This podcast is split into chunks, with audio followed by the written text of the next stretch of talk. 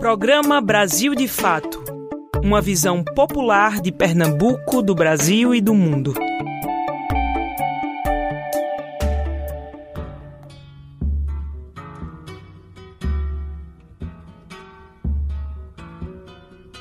Você deve notar que não tem mais tutu e dizer que não está preocupado. Você deve lutar pela chepa da feira e dizer que está recompensado. Você deve estampar sempre um ar de alegria e dizer que tudo tem melhorado. Você deve rezar pelo bem do patrão e esquecer que está desempregado. Você merece, você merece. Tudo vai bem, tudo legal. Cerveja, samba amanhã, seu Zé, se acabar em teu carnaval. Você merece. Boa tarde, boa quinta-feira para você que está sintonizado aqui na Rádio Clube 720 AM.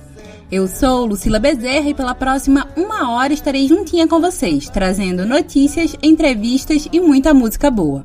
Tudo isso com uma visão popular de Pernambuco, do Brasil e do mundo. Você deve aprender a baixar a cabeça e dizer sempre muito obrigado. São palavras que ainda te deixam dizer por ser homem bem disciplinado. Deve, pois, só fazer pelo bem da nação tudo aquilo que for ordenado ganhar um fuscão no juízo final e diploma de bem comportado. Você merece, você merece, tudo vai bem, tudo legal. Cerveja, samba amanhã. É com comportamento geral de Gonzaguinha que vamos abrindo o nosso programa de hoje. Neste dia completam 30 anos da morte do cantor e compositor brasileiro Gonzaguinha, que traz a vida e as lutas do povo brasileiro nas suas músicas. E hoje, todas as músicas serão desse grande músico. E se você quiser falar com a gente, é só ligar ou mandar um WhatsApp para o número DDD 81 996060173. Também estamos no Instagram, no Facebook e no Twitter com arroba Brasil de Fato PE. Não esquece de seguir a gente por lá, tá certo? Então vamos comigo que o Brasil de Fato Pernambuco chegou. Brasil de Fato chegou, bora escutar. Brasil de Fato chegou, um programa popular. Brasil de Fato chegou, bora escutar. Brasil de Fato chegou. Pra quem é trabalhadora, pra quem é trabalhador, ele traz informação, não é manipulador. Pra quem é trabalhadora, pra quem é trabalhador, ele traz informação, não é manipulador. Que dia é hoje? Hoje é quinta-feira, dia 29 de abril. Nesta data é comemorado o Dia Internacional da Dança. A celebração foi fixada no calendário pelo Comitê Internacional da Dança, da Organização das Nações Unidas para a Educação, Ciência e Cultura, a Unesco, em 1982. O 29 de abril foi escolhido em homenagem ao mestre de balé francês Jean-Georges Noverre. Em 29 de abril de 1991, faleceu Luiz Gonzaga do Nascimento Júnior, mais conhecido como Gonzaguinha, em um acidente de trânsito na PR 280 no Paraná. O cantor e compositor brasileiro iniciou sua carreira durante a ditadura militar e foi extremamente visado pela censura. Entre as 72 canções mostradas ao DOPS, 54 foram censuradas. Agora vamos aos destaques desta quinta-feira. Pernambuco. Em Petrolina, famílias ocupam residencial e contestam sorteio da Caixa Econômica. Entrevista. Elmiton Bezerra, presidente da Central de Trabalhadores e Trabalhadoras do Brasil, CTB de Pernambuco, fala sobre as ações da Central em torno do 1 de maio. Nossos Direitos. O advogado popular Jonathan Hassen explica como é possível pedir auxílio-doença sem perícia médica durante a pandemia. Cultura. Filme com xamã. David Kopenawa alerta sobre o avanço do garimpo. Fica por aqui que a edição de hoje do programa Brasil de Fato Pernambuco está só começando. Fatos em Foco.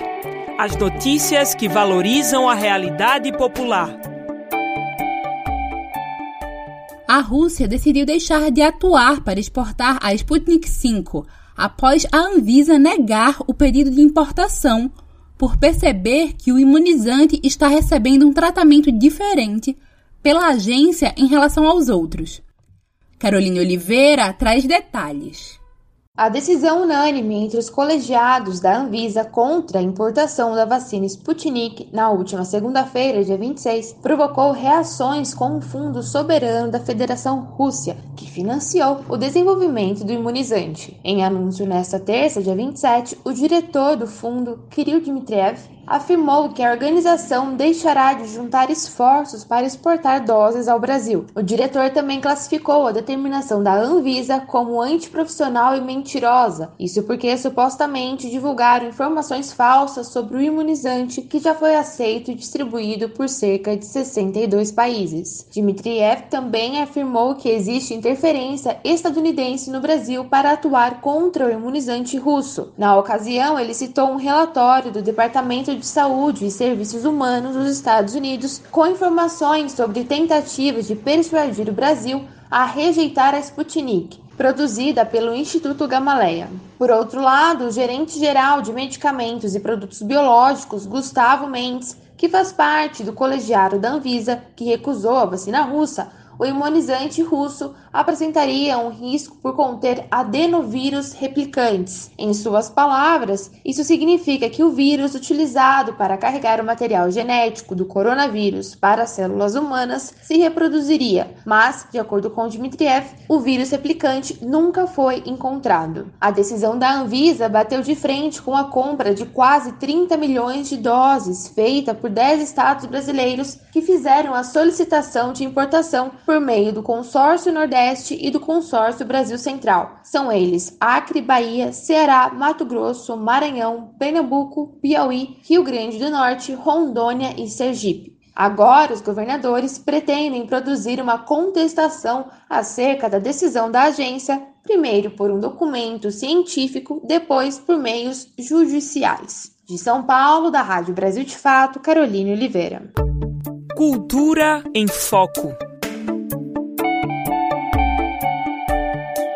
A obra de França de Olinda vive e resiste na memória daqueles que tiveram a sorte de esbarrar com o ativista poético, declamando a sua arte em alguma ladeira de Olinda.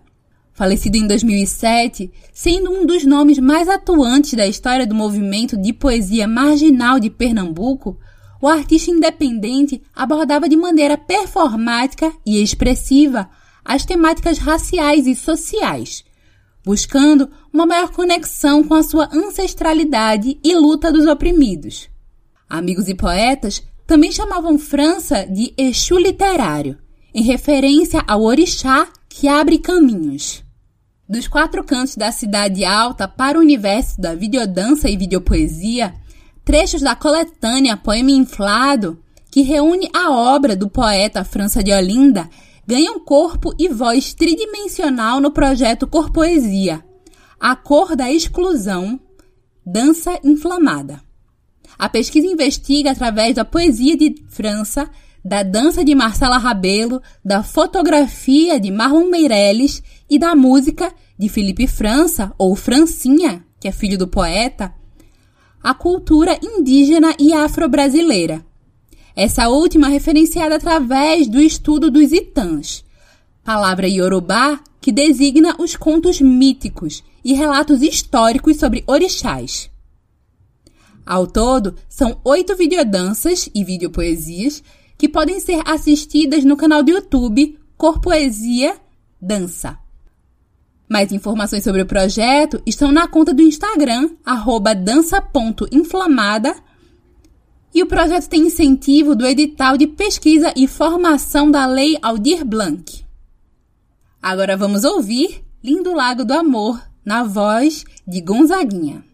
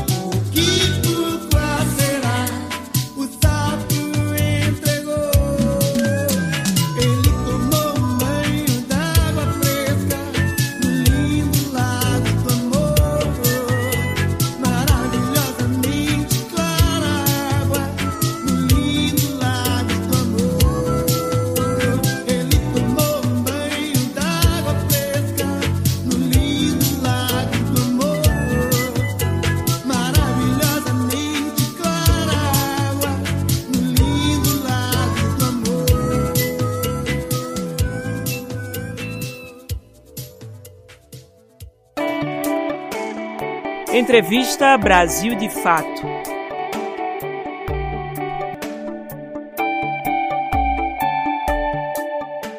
Durante a pandemia, a classe trabalhadora tem enfrentado um aprofundamento da precarização das relações de trabalho. Segundo dados do Instituto Brasileiro de Geografia e Estatística, o IBGE, o Brasil alcançou a taxa de informalidade de 39,5% no primeiro trimestre de 2021. É sobre isso que vamos conversar com Elmiton Bezerra, o presidente da Central de Trabalhadores e Trabalhadoras do Brasil, CTB, de Pernambuco. Elmiton, seja bem-vindo ao nosso programa Brasil de Fato Pernambuco. É, de antemão, eu já queria te agradecer pela tua disponibilidade em estar aqui com a gente. Eu queria te agradecer o convite, né? É importante é, termos esse espaço para poder dialogar com a sociedade, né? E, obviamente, colocar para a sociedade como é que nós, os trabalhadores, as representações sindicais, elas entendem, né, o primeiro de maio nessa conjuntura que nós estamos envolvidas, né? Tão difícil, né? É, no próximo sábado já é o Dia do Trabalhador e nessa semana estamos trazendo várias entrevistas trazendo essa temática. E eu queria que você falasse um pouquinho qual a importância da gente comemorar essa data do Dia do Trabalhador diante desse contexto no Brasil, né, em que a gente observa altos índices de desemprego, incluindo uma crise sanitária? É, ouvintes, é simbólico, né? Um pé na história, né? Essa, essa comemoração, né? O Dia Internacional dos Trabalhadores, então, no mundo todo, né? De todos os jornais, todas as rádios, né? Todas as, as mídias sociais, elas vão estar, elas vão estar cheias né, de informação nesse sentido é, da simbologia do primeiro de maio, né? Porque quando nós pegamos a história, a história da humanidade, né? É essa história do trabalho nos humanizar. Na verdade, o trabalho ele tem um papel fundamental no desenvolvimento civilizatório. Né? Todos nós, né? Tudo que, que temos, vivemos e consumimos e comemos, né? Tem um pé nessa, na, na produção em que nós, os trabalhadores, temos um papel fundamental. Então, todas as riquezas produzidas pela humanidade, ela tem no trabalho, né, ela é o mais importante. Então, essa comemoração do 1 de maio ela é, ela é, histórica e ela é fundamental, obviamente. Vivemos um, um, um ambiente né, de pandemia no, no Brasil, no mundo, né, em que nós, os trabalhadores, né, nas relações de trabalho, nós somos o elo mais fraco. Né? O mais forte, o que produz todas as riquezas, somos a maioria, mas infelizmente o poder, todo o regramento das relações de trabalho elas não são definidas por nós, os trabalhadores. Né? Você pega na legislação, na legislação escravagista, quem fazia a legislação eram os senhores né, de escravos. Quem, durante o feudalismo, quem fazia toda a legislação eram os nobres, né? clero, né? É, e quem faz as legislações hoje, na grande maioria dos países, é, são os patrões, a burguesia está cheia dela, de seus representantes nos congressos, nas assembleias legislativas e nas câmaras municipais. Então nós temos a maioria, mas quem se apropria delas e quem cria toda uma legislação. E, agora, as classes dominantes Elmiton, é, enquanto está acontecendo esse momento, né, em que existe um aumento no índice de desemprego, também existe um aumento no número de trabalhadores informais. Entre eles, os motofretistas, né, que trabalham com aplicativos, mas também pessoas buscando novas formas de conseguir o trabalho, né? É, e aí a gente observa os dois lados, né? Que é a força realmente né, do povo brasileiro de se reinventar e encontrar formas de levar o pão para casa, né, de levar o essencial. Mas também a gente observa uma redução e também cortes em investimentos é, como PENAI, de plano de alimentação, é, uma redução agora do auxílio emergencial e que forçam também a classe trabalhadora a trabalhar além do, do que era necessário antes, né? Principalmente dentro desse contexto de crise sanitária de pandemia. E aí eu queria que você falasse um pouquinho disso também.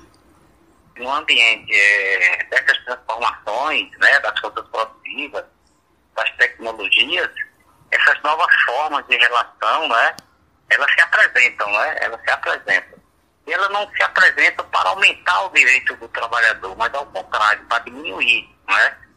É, né, nós estamos vivendo nesse, nesses anos aqui é, uma diminuição é, tamanha né, da, da, do trabalho formal, né? o trabalho que ainda carrega algum direito do fundo de garantia, todas as relações que estavam lá na CLT e que foram obviamente diminuídas com a, com a, reforma trabalhista do governo Temer, né? Mas nós temos essas modalidades, elas são, elas são é, de retirada e de precarização de relações de trabalho, né? E esse formato de, desses elementos tecnológicos, né, onde você trabalha para essas, essas plataformas, né? Em que você não conhece nem o patrão do outro lado, né? E muitas vezes o trabalhador não tem nem a quem reclamar o direito, os direitos mínimos, né? Que o trabalhador, seja em qualquer atividade, ele vai adoecer. Mas ele vai recorrer a quem? O trabalhador vai trabalhar um tempo em que sua saúde vai embora em função do desgaste físico, né? E a sua aposentadoria. Então, esse novo formato que se apresenta das plataformas, é, da é, uberização das relações de trabalho, ela é muito nociva para o trabalhador. Há um filme, caros ouvintes, há um filme muito interessante que retrata essas novas relações de trabalho precarizadas é no Reino Unido, na Inglaterra, né? É, você não estava ativo, né? É um filme que retrata exatamente como essa, essa precarização ela aumenta a quantidade de horas do trabalhador e vai estar ausente da sua casa, ele vai estar ausente é, da formação, da educação, do carinho do seu filho, né? E se você não estava aqui, é exatamente um pai que vai é, é, entrar nessa modalidade precarizada de trabalho, né? O chamado empreendedor, que é tão falado pelos grandes meios de comunicação, e que destrói a família, o camarada não, não tem descanso, né? Que é exatamente essa desregulamentação que a reforma trabalhista trouxe, né? E que nós estamos vivenciando nesse cotidiano, das pessoas não têm jornada de trabalho mais, né? Se não tem jornada de trabalho, o trabalho intermitente, você não tem um salário né, final, ordenado, mensal, porque você não tem as horas definidas de trabalho. Portanto, é, é um sistema cada vez mais duro essas mudanças que se dão no capitalismo, em que eles, eles se apropriam da tecnologia e a tecnologia, em vez de diminuir a quantidade de horas de trabalho dos trabalhadores, ao contrário, ele serve para precarizar as relações, para explorar cada vez mais o trabalhador e aumentar a concentração de riqueza, que é essa que nós estamos percebendo no mundo, onde 1% né, dos mais ricos concentram é, uma parte enorme do que é produzido pelo conjunto dos trabalhadores. Então, essa essa é uma realidade hoje extremamente nociva para o mundo do trabalho. Um trabalho sem direito, né, um trabalho em que nós não temos do outro lado visualizado o patrão nem para fazer a reclamação trabalhista. E eu queria que você falasse um pouquinho como está sendo a preparação da CTB Pernambuco para o primeiro de maio. O que é que vocês estão planejando para esse período, para comemorar essa data, celebrando a classe trabalhadora e também dentro das pautas de luta, né, que são cada dia mais necessárias. Esse momento que, que dura para o mundo do trabalho, não só no Brasil, mas no mundo, e é, é essa modalidade, ela não está só presente no nosso país, aliás, ela está chegando, de certa forma, até tardiamente, né, porque em alguns países centrais do capitalismo ela já chegou. A citação do, do, do filme é um pouco isso, a realidade já vivenciada em outros países, né? esse fato também tem trazido uma novidade, né? Ah, o mundo do trabalho, ele, ele, ele, entende que a perspectiva dele hoje é de muita unidade. Nós temos, como o velho Marx dizia lá atrás, né, trabalhador do mundo livre. Eu acho que é uma chamada que se faz tão necessária agora, muita unidade nossa. Então, aqui em Pernambuco, nos últimos anos e nacionalmente, nós constituímos um fórum das centrais, então, nós temos feito nos últimos anos muita, muitas e várias ações e comemorações do 1 de maio, todas elas muito unificadas, né? E esse, esse ano aqui em Pernambuco, fora das centrais, é, depois de muito debate, né? Muito debate já, e amanhã vamos fechar é, os detalhes finais do 1 de maio, mas vamos fazer um 1 de maio solidário, né? Em função do aumento da fome no nosso país, do desemprego, e aqui especificamente em Pernambuco, nós estamos fazendo arrecadação né, de cesta básica, de alimentos, né? É, para que nós possamos, é, no domingo, no domingo não, desculpem, no sábado, primeiro de maio, pela manhã, nós fazemos é, a entrega desse, desse, desse material, né, arrecadado pelos sindicatos e pelas centrais, né? Amanhã nós vamos definir quais as entidades, né? Quais as entidades, é, já foram ventiladas várias entidades vinculadas das lutas sociais, né? entidades é, religiosas que têm, é, sejam protestantes, católicos e movimentos sociais dos mais diversos, que possam receber, porque fazem, como o MSP faz um trabalho muito bonito, né, no centro da cidade, no interior de arrecadação de alimentos. Então amanhã nós vamos bater o martelo sobre isso. É, nós vamos é, fazer várias lives, né? As centrais estão fazendo, as nacionais, as estaduais, né? Nós estamos discutindo vários temas é, hoje a CPD tem, se eu não me engano, uma sobre a, a doença do trabalhador, né, nesse período do, de pandemia, né, as, as consequências é, psicológicas do trabalhador. É, a CUT tem feito, as outras entidades têm feito e seus vários sindicatos. Porque nós estamos defendendo a narrativa ainda de, da preservação da vida, que ela se dá com lockdown, com isolamento e a vacina, né? Ela está na bandeira de luta das centrais e nós não podemos perder essa narrativa porque ela dialoga, dialoga com a vida, né? Que é a maior preocupação do conjunto das centrais. Então nós vamos, estamos fazendo essa arrecadação, arrecadação nós não vamos ter ações específicas de rua em, em, em si, né? Que é tradição nossa fazer as nossas passeatas, né? Não vamos ter, por, por esse respeito ao distanciamento, né? E a não aglomeração, mas vamos fazer isso de forma virtual, essa luta pela vida, a defesa do auxílio emergencial de 600 reais, né? É, e como também todas as centrais vão estar é, concentradas, como foi o ano passado, uma live nacional com a presença de todos os dirigentes centrais, lideranças políticas e, e artistas vinculados à luta do povo. Vamos nós vamos ter Chico César, né? Chico César vai estar lá, é, Elza Soares e outros cantores vinculados a, a essa luta, né? Então a programação nossa é essa. Sábado, de, de essa solidariedade, né, que vai ser feita é, a essas entidades, das arrecadações da, dos sindicatos e das centrais. E na parte da tarde nós vamos tentar fazer, como fizemos no ano passado, uma live nacional com muita presença dos trabalhadores, ouvindo as manifestações é, culturais e políticas das nossas lideranças nacionais vinculadas da luta do trabalhador. É, e eu queria que você falasse um pouquinho também quais estão sendo as pautas do CTB, principalmente em torno dessa data, né? As pautas de, de luta desse período. É, a, a, o centro das da, ações do mundo do trabalho é, obviamente, a defesa do emprego, né? Trabalho, né? Nós, a retomada da economia para gerar empregos, né? Empregos que garantem o emprego e o direito do trabalhador nós estamos defendendo, nesse período, o auxílio emergencial de 600 reais, né? 600 reais, como também estamos defendendo a, a vacinação, né? A vacinação vinculada, obviamente, ao aumento do espaço democrático do nosso país, que foi reduzido nos últimos anos. Essa, essa, essas são as chamadas principais é, que estão na ordem do dia. A defesa da vida, né? Entendemos que o governo federal não conseguiu articular nem o Ministério da Saúde para enfrentarmos a pandemia, né, há um descaso com a vida do trabalhador, porque é ele, na ponta, é, não consegue é, estar isolado, né, não consegue estar isolado. A maior quantidade de mortes, são, com certeza, são de trabalhadores, né? É, e nesse sentido, nós dialogamos com a possibilidade de, do isolamento, o lockdown, vir, vir agregado a um auxílio emergencial, tipo o que até os Estados Unidos, que, que o, o Bolsonaro é, dizia né, ter referência, seja um pacote trilionário, né?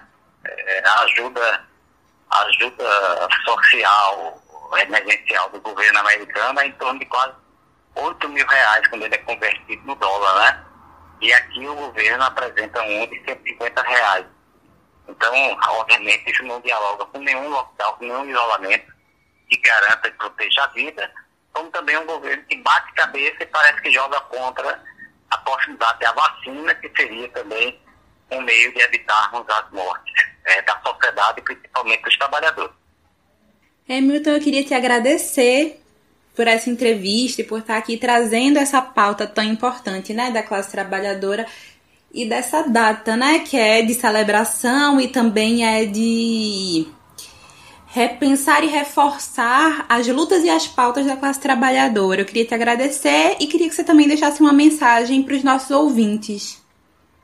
Eu queria saudar todos os trabalhadores e trabalhadoras, né, é, que vão escutar essa entrevista, desejar um feliz dia dos trabalhadores e ver que 1 de maio, como todos os outros, ele representa a história de resistência e de luta dos trabalhadores. Né? A própria simbologia do 1 de maio ela tem essa característica né, de se lutar lutar por direito, lutar por dignidade e lutar por justiça social. Essa é a marca do 1 de maio.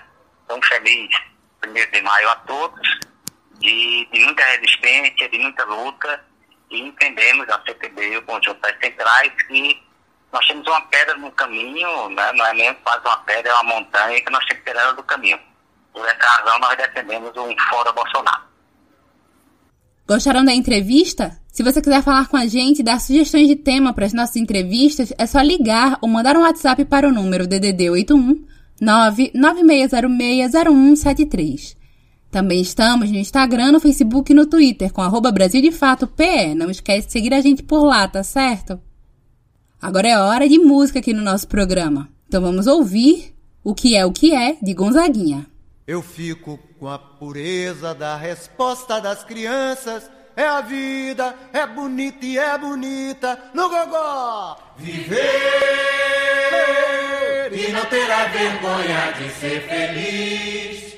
Cantar e cantar e cantar a beleza de ser um eterno aprendiz. Ah, meu Deus, eu sei, eu sei que a vida devia ser bem melhor e será. Mas isso não impede que eu repita. É bonita, é bonita e é bonita.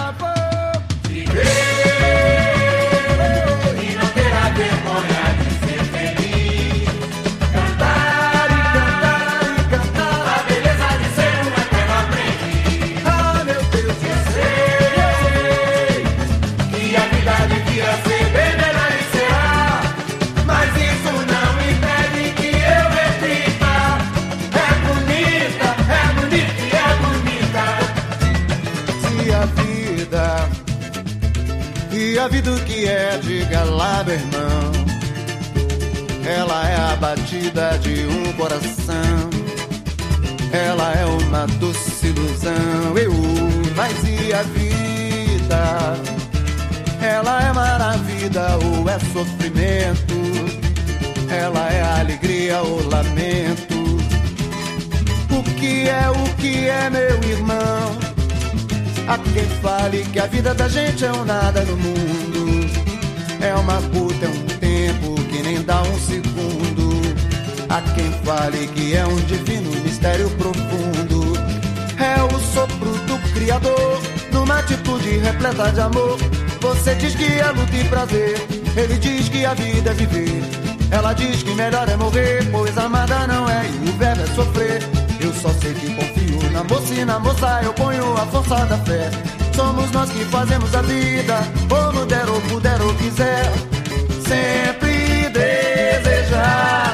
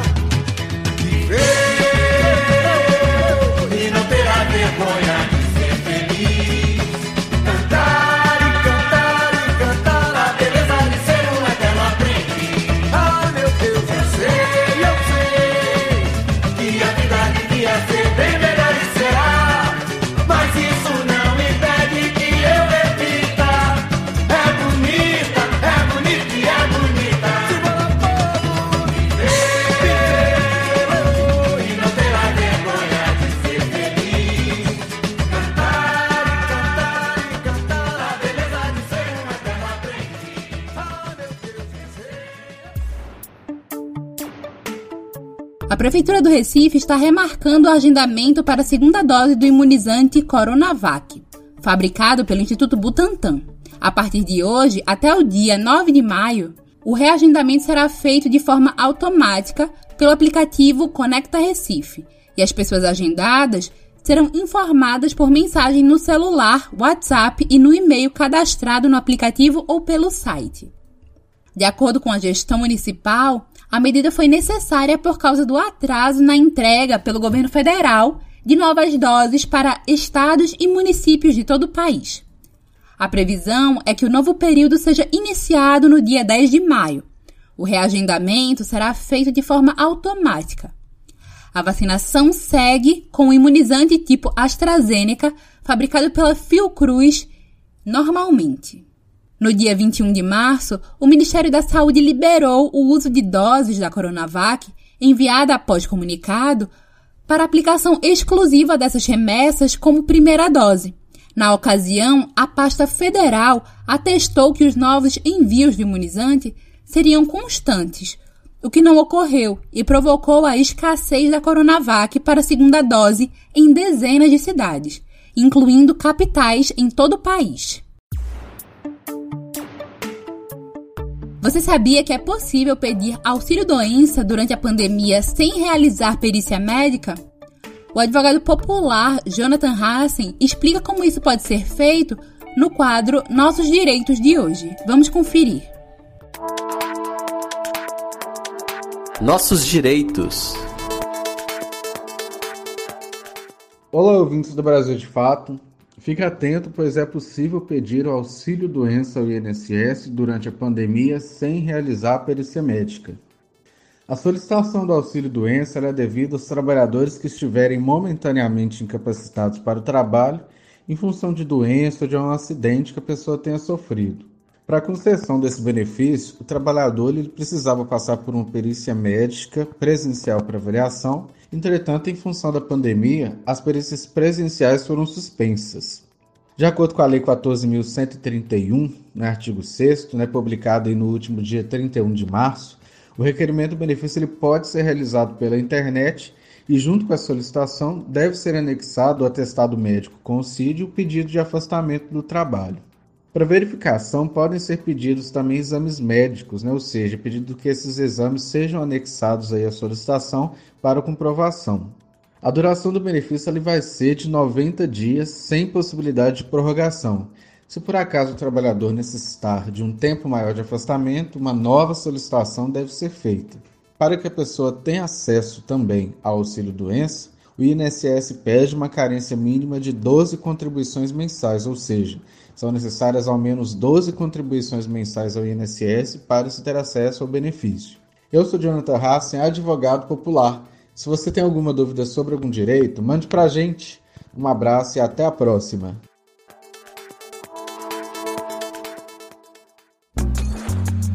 Pernambuco em Foco. Em Petrolina, no sertão pernambucano, famílias ocupam residencial e contestam o sorteio da Caixa Econômica desde o início do mês de abril. Até o momento, as casas continuam sem água e energia elétrica, mas as famílias resistem na ocupação. Confira a reportagem de Vanessa Gonzaga. Olá, Lucila, uma boa tarde para você e para todas as pessoas que estão nos escutando aqui no programa Brasil de Fato Pernambuco. Hoje a gente traz notícias sobre a luta por moradia aqui em Petrolina.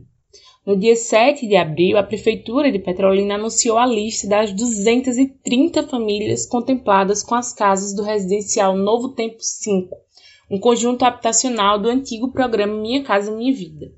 Poucos dias após o sorteio, vendo que as casas não haviam sido ocupadas pelos sorteados, cerca de 100 famílias vindas das ocupações urbanas Vila da Fé, Vila Dilma e Santa Terezinha decidiram ocupar os imóveis. Uma dessas pessoas é o eletricista Evangelista Rodrigues, que vivia na Vila da Fé desde 2019 e decidiu ocupar uma das casas do Novo Tempo 5, mas a permanência no local tem sido dificultada. Ó, a situação aqui é a seguinte: não tem água, não tem energia. Eles cortaram a água, inclusive até o local lá onde liga a água, eles encheram de concreto para que ninguém ligasse. E está todo mundo aí no escuro, sem saber o que é que vai acontecer. Não tem água, Aí esse método que eles usaram aí foi praticamente para tirar a gente de lá. Thaís Rocha viveu por mais de três anos na ocupação Vila Dilma, na zona norte de Petrolina. Diante da possibilidade de viver em uma casa com o marido e mais cinco filhos após anos esperando pelo sorteio, a saída foi a ocupação. Por conta de não ter nenhuma residência, né, a gente viver sempre morando em área de, de, de risco, né, e tentando algo melhor. Assim que surgiu as inscrições da, das casas, desde 2009, né, que a gente fez a inscrição, Aí a gente aguarda, né? Fizemos o dossiê e aí sempre havendo vários sorteios de casa e nada da gente ser contemplada, né? Thais já tentou morar em uma casa alugada, mas com a impossibilidade de pagar o aluguel e as contas, já que ela está desempregada desde o início da pandemia, ela e a família foram despejados. Ela afirma que as famílias foram proibidas de trazer mais pertences para as casas e que tem sobrevivido com a ajuda de doações. Então a gente permanece no escuro e sem água e até mesmo para entrar é proibido entrar. Entrar transporte, entrar os móveis, as coisas, a gente não pode colocar nada na casa, né? E aí a gente se encontra dormindo no chão, essa situação. Algumas pessoas chegam e doam água para a gente, né? Algumas igrejas, né, chegam e dá alimento também. Algumas pessoas das igrejas se comovem com a situação e vai fazer doação de alimento, né, para a gente. E assim, questão de iluminação, é, é triste a situação. As famílias questionaram qual tem sido o critério para incluir as famílias no sorteio, já que, mesmo após a divulgação da lista de famílias contempladas, muitas das residências permaneceram vazias. O eletricista evangelista espera que o diálogo seja aberto entre a Prefeitura Municipal de Petrolina, a Caixa Econômica Federal e as famílias envolvidas no processo.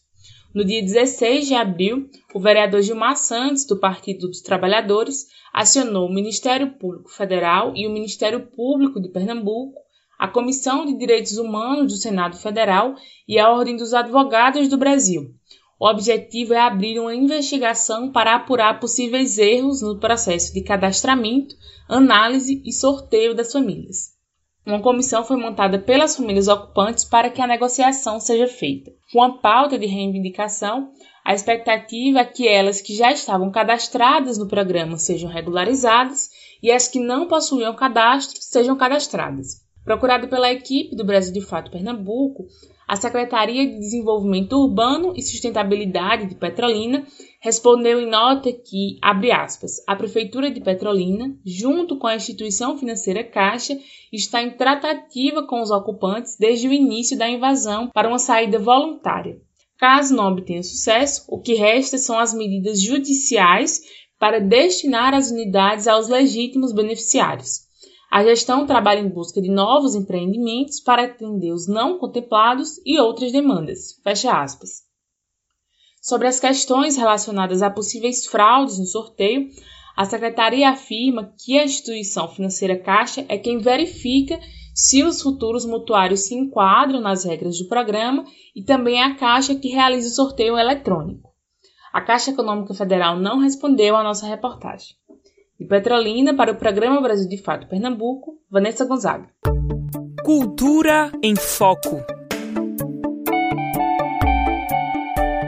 Com direção de Luiz Bolognese e roteiro escrito em parceria com o xamã David Copinauá, o filme A Última Floresta alerta sobre avanço do garimpo.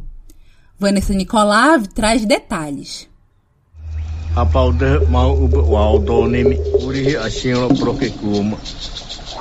Os sonhos, mitos e dia a dia dos Yanomami, que vivem há mais de mil anos na Amazônia brasileira, são o tema do filme A Última Floresta, dirigido pelo cineasta Luiz Bolognese e escrito em parceria com o xamã Davi Copenaua. A produção, que foi destaque no Festival de Berlim e não é tudo verdade, expande a concepção tradicional de documentário, ao misturar sonho, magia e cotidiano sem distinção de tratamento. Segundo o diretor, essa foi uma demanda dos próprios indígenas, já que seria impossível, de outra forma, retratar a complexidade da cosmologia e da vida Yanomami. Eles sonham muito, como todos nós, só que para eles o sonho é, é real eles acham que o que acontece no universo do sonho ele é dado como um fato real. Eles não separam isso. Então, as coisas mágicas do universo do sonho, eles leem como acontecimentos reais. Então, eu falei, pô, se o meu documentário é com os Yanomami, não só sobre eles, se o co-roteirista do filme é um xamã Yanomami, nós temos que filmar isto, mostrar de dentro para fora que esse universo mágico ele está no dia a dia. E para fazer isso, é, a gente construiu essas narrativas e eles atuaram como atores e atrizes, representando os próprios sonhos que eles tinham, dando vida para isso e dando vida aos mitos, as histórias fantásticas de criação do mundo Yanomami pelos deuses Omama e Oace. Eles mesmos interpretaram isso e nós construímos a maneira de interpretar, a direção de arte, né, os figurinos juntos. E eu, e eu os ouvia. As gravações do filme foram realizadas na comunidade Uatoriqui, localizada ao norte do Brasil e ao sul da Venezuela. A região, apesar de isolada e legalmente demarcada, sofre com o avanço do garimpo ilegal, que aumentou exponencialmente depois da entrada do novo governo. Segundo o xamã Davi Copenaua. O garimpo hoje, na terra de Yanomami, é maior, cresceu. Entrou muitos muita pessoa. Para mim, é, o número de carimpeiros que está hoje na, na terra Yanomami é 50 mil ou mais 50 mil. É muito. Como eles são muitos, eles estão eles subindo na, na cabeceira, na cabeceira de Rio Urariqueira. Muito buraco, muito feio, muito é, ruim para nós, quem mora lá, nas comunidades, não está gostando. Eu queria mostrar a falou da floresta. Para nós, Yanomami, Yanomami de Equana, a floresta é, vale mais que ouro. A estreia em cinemas e plataformas de streaming no filme no Brasil está prevista para o segundo semestre de 2021. De São Paulo, da Rádio Brasil de Fato, Vanessa Nicolave.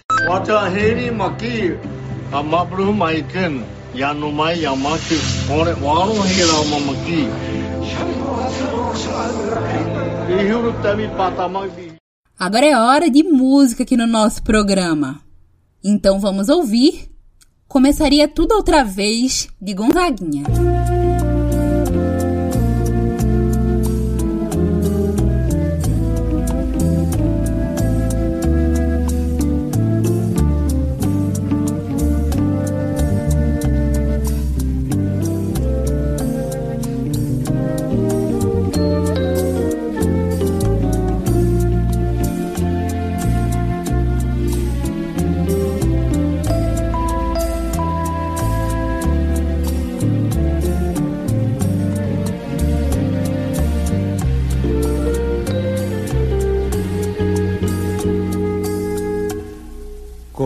Começaria tudo outra vez se preciso fosse meu amor. A chama em meu peito ainda queima, saiba, nada foi em vão. A Cuba livre da coragem em minhas mãos, a dama de lilás me machucando coração, na sede de sentir seu corpo inteiro coladinho ao meu. E então eu cantaria a noite inteira, como já cantei, cantarei as coisas todas que já tive, tenho e sei um dia terei. A fé no que virá e a alegria de poder olhar para trás e ver que voltaria com você de novo viver nesse imenso salão.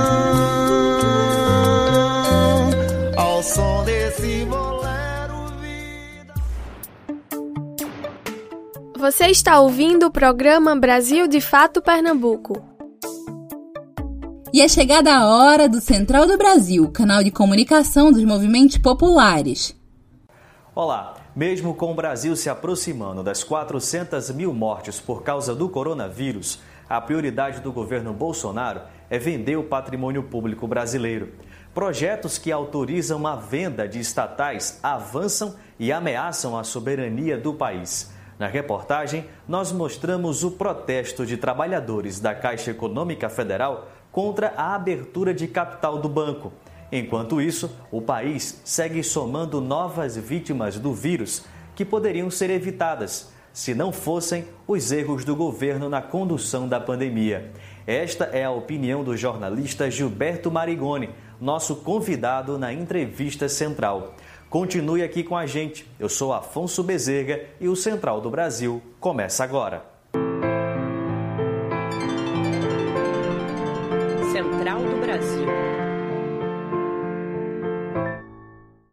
Os planos de privatização seguem sendo tocados pelo governo. Os Correios, uma das mais antigas e estratégicas empresas públicas brasileiras, está na mira do ministro Paulo Guedes. Além de atuar na distribuição das correspondências, ela também tem incidência em setores logísticos do governo, como na distribuição dos livros didáticos.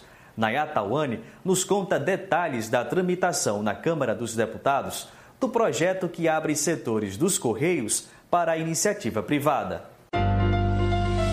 Nacional. O governo federal conseguiu aprovar na Câmara dos Deputados o pedido de urgência para votação que privatiza os Correios, a empresa pública mais antiga do Brasil, que foi fundada em 1969. A medida está sofrendo pressão dentro do Congresso Nacional por parte da oposição, que defende que a empresa continue sendo pública, como afirma o deputado federal pelo PCdoB de São Paulo, Orlando Silva. Para nós, a prioridade do Brasil nesse momento deveria ser vacinar os trabalhadores dos Correios. Vacinar toda a nossa população, gerar emprego e renda, proteger micro e pequenas empresas, que é quem mais gera emprego no Brasil. Essa deveria ser a prioridade. Cuidar da saúde das pessoas durante a Covid. Não pensar em privatização. Nós dizemos não à privatização dos Correios e sim a fora Bolsonaro. Chega de Bolsonaro. Em 2020, os Correios lucraram aproximadamente 1,5 bilhões de reais para os cofres públicos e entregaram mais de 340 milhões de encomendas em todas as regiões do país. O projeto de privatização da estatal coloca em risco o emprego de praticamente 100 mil brasileiros. Emerson Marinho, da Federação Nacional dos Trabalhadores em Empresas de Correios e Telégrafos, explica a importância da instituição para a sociedade. O governo Bolsonaro de desmontar todo o patrimônio público brasileiro só para satisfazer o mercado privado internacional ou o mercado financeiro é um prejuízo imensurável. Primeiro, de ordem constitucional, né? porque o papel dos Correios não é apenas entregar carta, ele presta um serviço social e de integração nacional. O que, que quer dizer isso? Quer dizer que essa empresa ela está erradicada em todas as cidades do país. Ainda não há uma data específica para a votação do projeto, mas a base do governo pode submeter a proposta para apreciação a qualquer momento. E o projeto de privatização de Bolsonaro e Paulo Guedes também atinge os bancos públicos. Depois das ameaças ao Banco do Brasil, o alvo da vez agora é a Caixa Econômica Federal. Na última terça-feira, 27, bancários de todo o país protestaram contra a abertura de capital do banco, anunciada para esta quinta-feira, 29. Na reportagem, Luísa Sansão nos explica o que essa abertura significa e quais são as outras reivindicações da categoria. Vamos conferir? Trilhos do Brasil. Trabalhadores da Caixa Econômica Federal realizaram uma paralisação em todo o país nesta terça-feira, dia 27, contra a decisão do governo Bolsonaro de abrir o capital da Caixa Seguridade, iniciando a oferta pública das primeiras ações da empresa na Bolsa de Valores nesta quinta. Na prática, isso representa uma manobra do governo para privatizar a Caixa, segundo a funcionária do banco e secretária de bancos públicos do Sindicato dos Bancários de Pernambuco, Cândida Fernandes ele está usando de subterfúgios para privatizar a Caixa. Então, ele está investindo em abertura de capital das subsidiárias da Caixa. Ele está querendo né, é, efetivar o IPO da Caixa Seguradora, é a oferta de ações. Ele está querendo antecipar salário para os empregados também participar da compra dessas ações.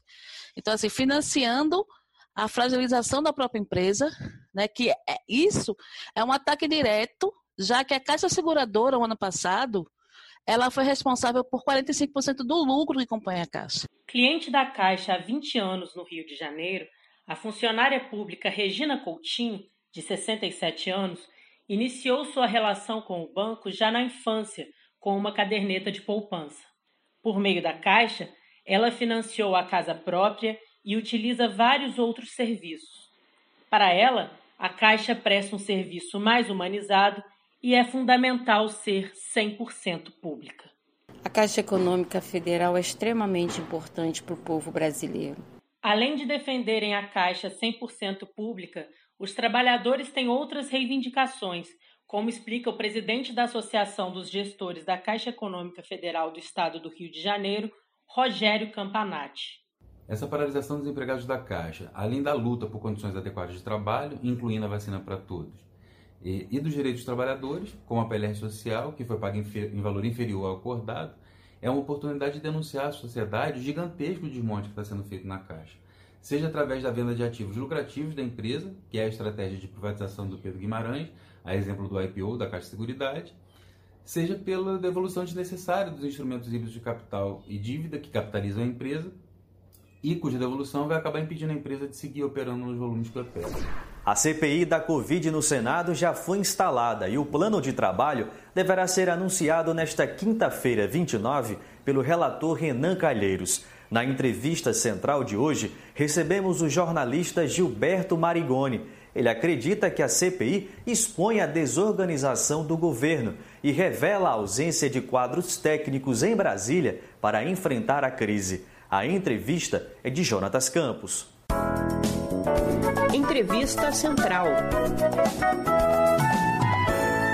Temos conosco na entrevista central hoje o professor Gilberto Maringoni. Ele é jornalista e professor da Universidade Federal do ABC, em São Paulo. Vamos conversar sobre a conjuntura política do Brasil. Professor, agradecemos sua disponibilidade para essa entrevista. Eu é que agradeço a você, Jonatas. Muito obrigado. Temos a confissão do ministro da Casa Civil de que tomou vacina e de que iria convencer o presidente Bolsonaro a tomar vacina também. Temos aí uma lista de desmandos elaborada pelo próprio governo. Minha pergunta para o senhor vai no seguinte sentido: isso é uma consequência da CPI e qual o peso que essa CPI vai ter no governo Bolsonaro? Olha, isso é uma consequência geral do isolamento que o governo Bolsonaro está colhendo na sociedade. Por mais que ele insista no negacionismo, por mais que ele insista em assular, incentivar a sua tropa de extremistas, ele não consegue fazer frente a um descontentamento geral. Essa manifestação do general Ramos, uma manifestação infantil, suscita a seguinte pergunta: ele está escondendo o fato de ter tomado vacina de quem? Do Bolsonaro, do negacionismo geral do governo, do, da teia de absurdos na qual a gente está metido, pois foi a própria Casa Civil, o general Ramos, que elaborou essa coletânea de 23 argumentos que, na verdade, mostram como é que o governo se comportou durante a pandemia. Essa, essa situação de defensiva os coloca no, no, no, num quadro de não saber o que fazer, é o popular clima de barata voa. No entanto, é preciso tomar cuidado em nossa análise o governo continua tendo pleno apoio de quem tem dinheiro, ou seja, da Faria Lima, no seu projeto econômico de destruição do Estado, de privatização dos Correios, enfim, de desmonte daquilo que foi construído penosamente ao longo de várias décadas. Se você quiser ouvir mais do Central do Brasil, ele está disponível no canal do YouTube da emissora TVT e do Brasil de Fato. Estamos terminando o programa Brasil de Fato Pernambuco de hoje. Para os ouvintes que queiram entrar em contato com a gente, basta encaminhar uma mensagem de WhatsApp ou ligar para o número DDD 81 9 96060173. Temos também contato de e-mail pelo pernambuco.radio.brasildefato.com.br. Também estamos no Instagram, no Facebook e no Twitter com arroba Brasil de Fato PE. Não esquece de seguir a gente por lá, tá certo? Obrigada pela sua companhia e pela sua audiência. Amanhã estaremos de volta às duas da tarde com mais uma edição do Brasil de Fato Pernambuco. Este programa teve apresentação e roteiro de Lucila Bezerra, produção de Muniz e Ravena, edição de Fátima Pereira e apoio da equipe de jornalismo do Brasil de Fato. Programa Brasil de Fato. Uma visão popular de Pernambuco, do Brasil e do mundo. Acompanhe as notícias também pelo site digitando brasildefato.com.br, pelo facebook.com barra Brasil e twitter barra Brasil de Fato.